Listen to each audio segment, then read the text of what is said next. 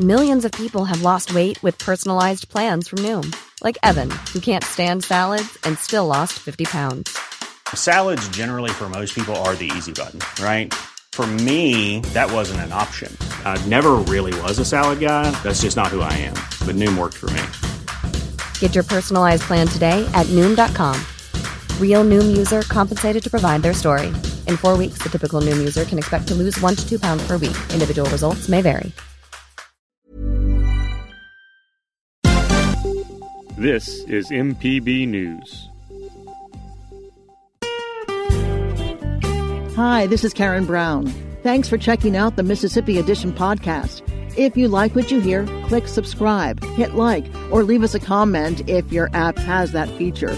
Then find other MPB podcasts by searching MPB Think Radio on your favorite podcasting platform. Thanks.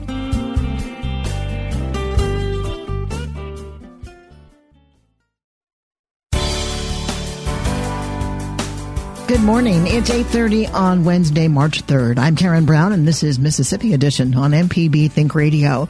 On today's show, the governor rolls back restrictions on mask wearing and gatherings while advocating vaccinations. Then the long promised teacher pay raise sits in legislative limbo. We look at how and if the raise will come this year. Plus, after a Southern Remedy Health Minute, we examine how yesterday's Supreme Court hearing could affect voting rights in Mississippi. This is Mississippi Edition on MPB Think Radio. Mississippians will no longer be required to wear a mask in public. Yesterday, Governor Tate Reeves announced he is rolling back many of the restrictions designed to combat transmission of the coronavirus. Reeves said with a steep decline in hospitalizations and deaths, it's time for Mississippi to open up if businesses or individuals decide to take additional precautions, they are absolutely within their rights. In fact, it may be smart. But we are not going to continue to use the heavy hand of government when it is no longer justified by the reality we see around us. Our hospitalizations have plummeted, and our case numbers have also fallen dramatically. In fact, our case numbers have fallen to the point where no county currently meets the original criteria that we put in place for a mask mandate. When our new order goes into effect, we will have done more than 700,000 vaccinations, targeting those who are most vulnerable amongst us to this virus the majority of Mississippians over the age of 65 will have received at least one dose. I originally signed these orders and I made very clear what my goals were. It was never to prevent all possible spread of COVID 19 because we viewed that as unrealistic. But it was always about protecting the integrity of our healthcare system. While government orders requiring masks and limiting gatherings are going away, public health guidance still places heavy reliance on those mitigation strategies. State Health Officer Dr. Thomas Dobbs is strongly encouraging those who have not yet been vaccinated to continue safe practices. We're putting out new public health guidance that very clearly outlines for people over 65, or if you're someone with a chronic medical condition and over age of 16, that put you at higher risk, we are strongly recommending that you do not attend any social activities or any mass gatherings at all until you get vaccinated. All of these folks are eligible to be vaccinated, and if we want to really have an impact on our hospitalizations, morbidity, and mortality, we need to make sure that we get as many vulnerable Mississippians vaccinated as quickly as possible. So, where do we stand on that score? And I think on some measures we're doing extremely well. If we look at, at people who are 75 years of old of age and older, 50% have received at least one dose of COVID vaccine. And a large proportion of those are fully immunized. If we look at people 65 and older altogether, we're at about 45%. So we're making good progress, but we're not there. We want to protect everyone who's most vulnerable. So before we start opening up a little bit on a personal basis, please get vaccinated before you do any mass gathering, including church, funerals, sporting events, weddings. Get vaccinated, get protected. Governor Reeves says he will now focus on getting Mississippians vaccinated while getting out of the business of telling residents what they can and cannot do. Executive orders that interfered with people's lives were the worst, but the only possible interventions for most of the last year. You've heard me say this many times before. I never took any pleasure in signing executive orders. I did it because I believed it was the right thing to do for our people at that time. But now we are putting all of our focus towards the rapid distribution of the vaccine, and the governor's office is getting out of the business of telling people what they can and cannot do. Let's be honest. Throughout the last year, we as a state have been among the four or five most open states in America. And we've been rewarded for it with more jobs, a stronger recovery, and more economic activity. But that's not because the measures we put in place were a light burden. It's because the measures in the rest of the country were so harsh. We all need to recognize that none of these orders in our state or any other state are anything short of unprecedented, particularly when you think about the length of time we've been holding these very press conferences. We know that these orders have to end. And I have said repeatedly that these orders have to end at the earliest possible moment. By and large, this is that moment. The executive order doesn't limit the ability of independent businesses and municipalities to enforce localized mitigation strategies. It also keeps in place mask requirements in K-12 settings. Dobbs says these measures are proven effective in keeping schools open. In the school setting, it seems like that kids mostly catch it outside of school. They catch it at a sleepover. They catch it at a party, a birthday party, those sorts of things. So we do know that the things that are in place to protect kids in school work. Um, are there vulnerabilities? Of course. Um, extracurricular activities, you know, school buses, you know, um, and lunch and stuff like that. So yes, um, you know, we early on, if you'll remember, there was this sort of theory that kids can't spread COVID, and and I think anybody with lick of sense never really bought into that. But um, and if, it's not surprising that kids can spread COVID. They just don't get as sick from it. Some do, but not as much. So I do think that those these um, these very simple safety measures make a ton of sense to keep kids in school.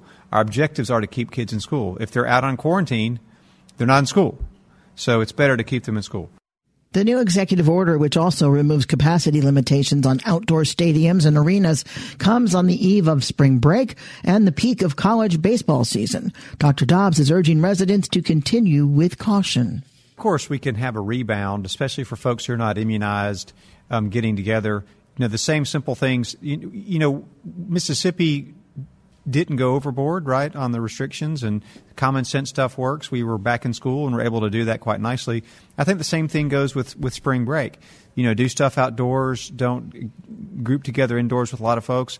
There's no way in the heck I would go sit in a crowded bar right now. And indoors or out, really.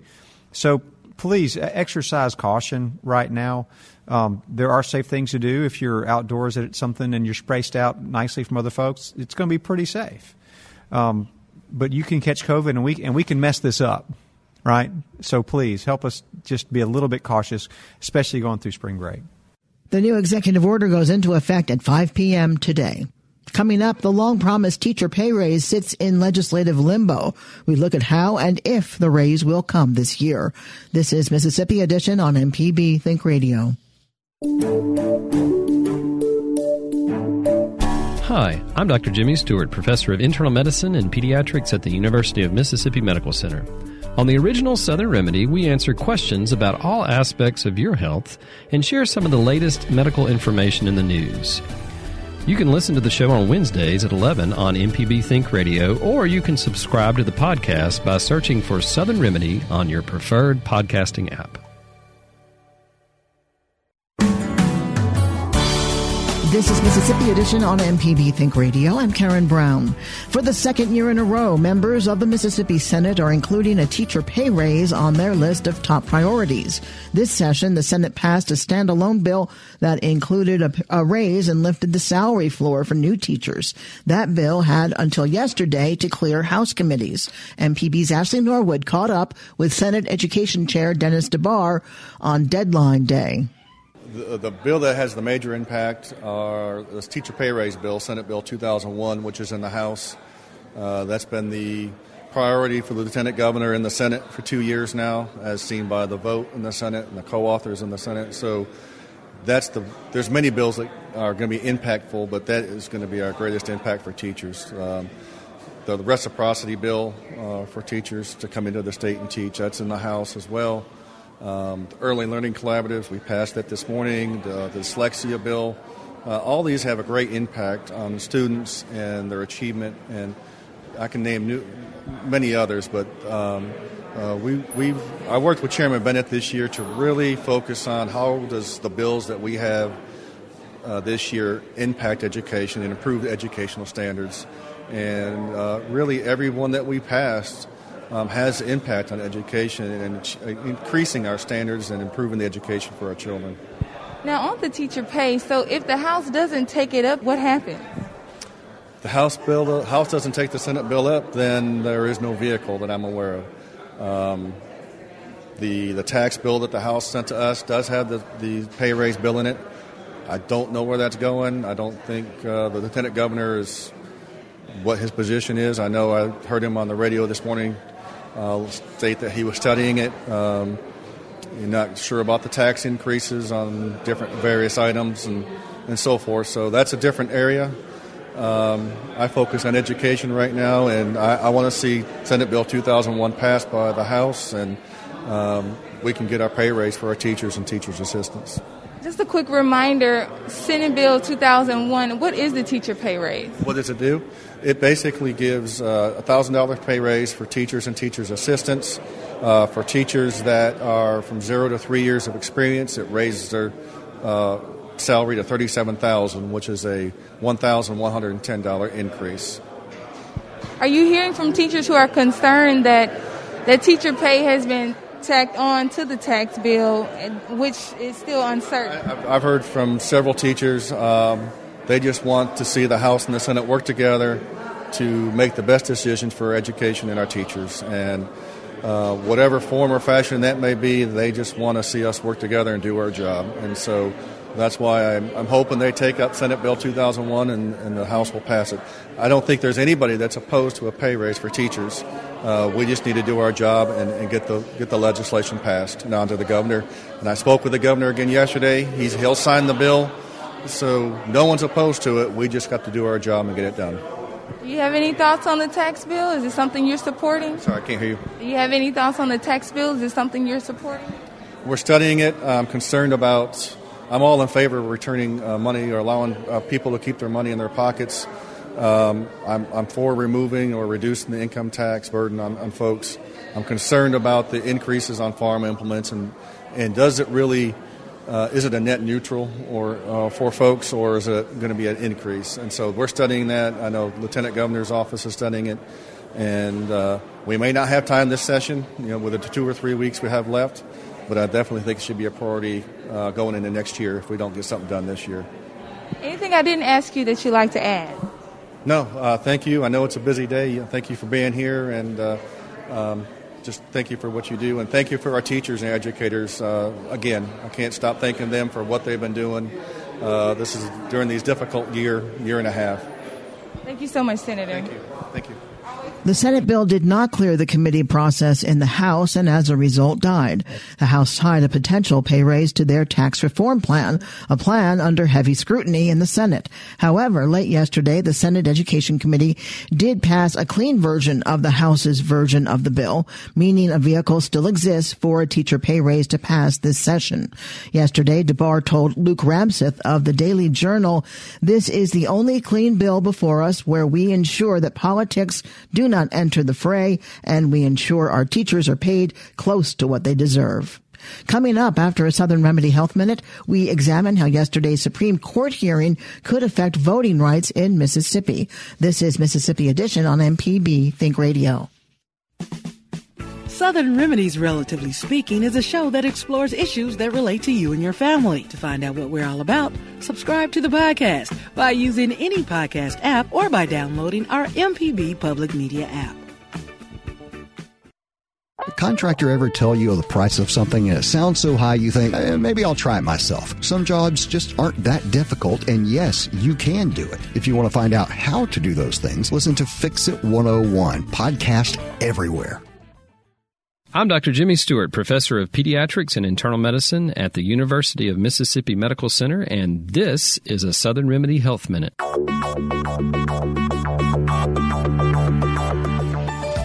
Regarding when you cough and then you swallow, does that phlegm go down uh, back where it came from, or does it go in your stomach? What happens to it? We call that a productive cough, which just means when you cough, you cough up some of that mucus. Mucus is protective. Your lungs use that as to sort of trap foreign substances, whether that's dust in the air, whether it's vir- viral particles or bacteria. And then there's little cilia, which are these little hairs in the lower airways that sort of it sort of pushes that up into the airway, and then when you cough it up, it's in the back of your throat or your mouth, and then if you swallow it, it does not go back down in the lungs. It goes down into your stomach, uh, and that's assuming that you have a normal swallowing mechanism. Some people can't protect their their lungs or their airway that way, like if you've had a stroke or uh, certain other conditions.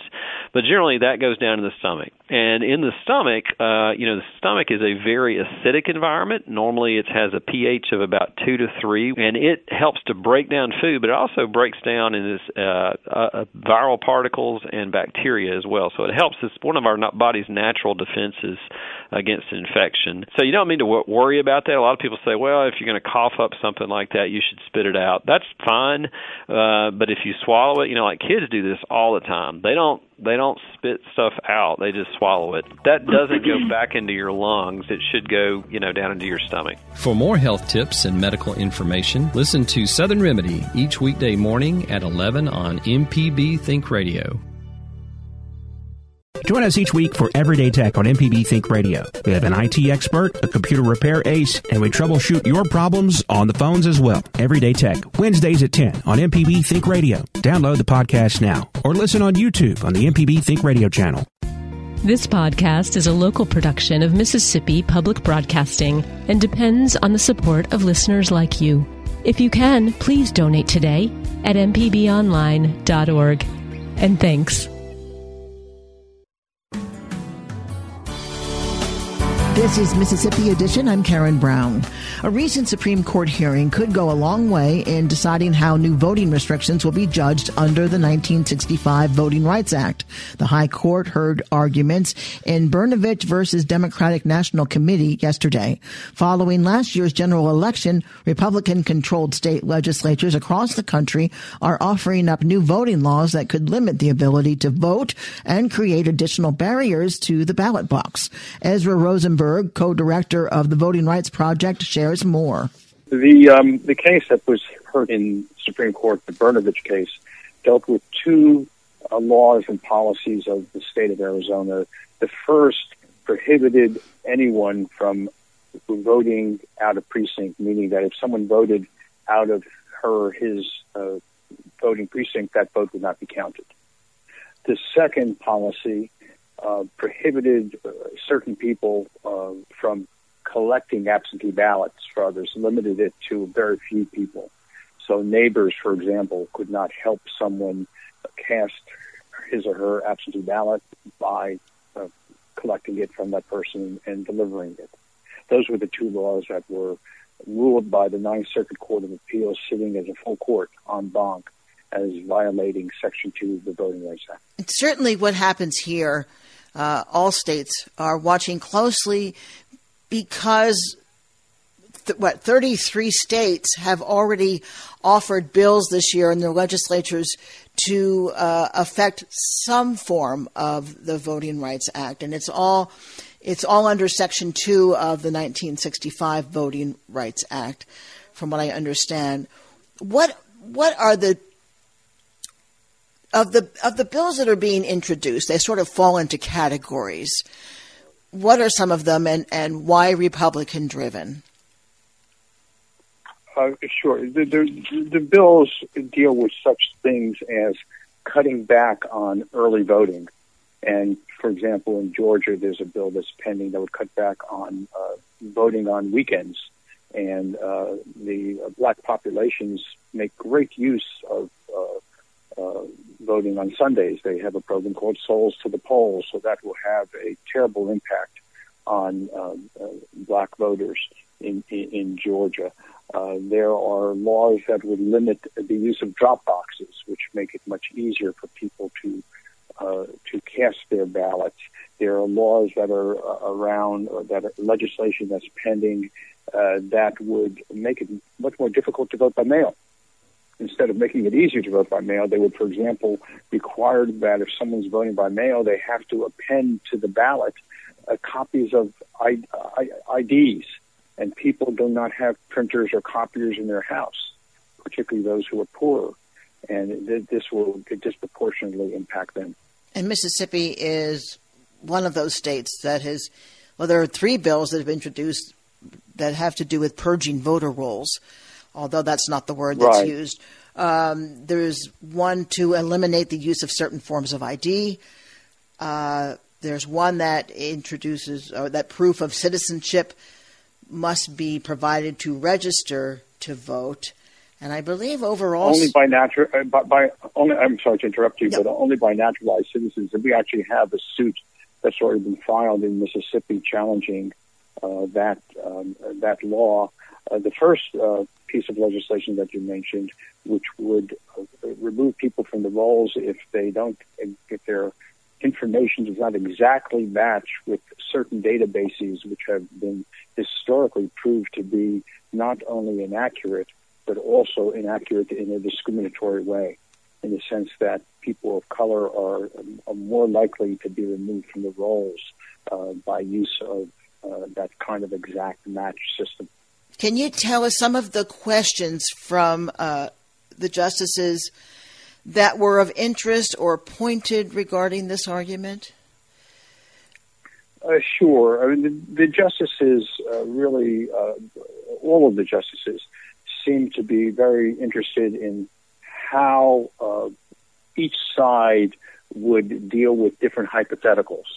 And the interesting thing was that, in, particularly in response to questions by Justice Kagan, and, and, and Justice Barrett picked up on this, that the uh, attorney for the first attorney who argued for, on behalf of the uh, state um, and the Republican National Committee essentially conceded uh, that yes, it would violate Section 2 of the Voting Rights Act if, for example, uh, the polling places were located in a way that made it 10 times more difficult for black voters to vote than for white, white voters.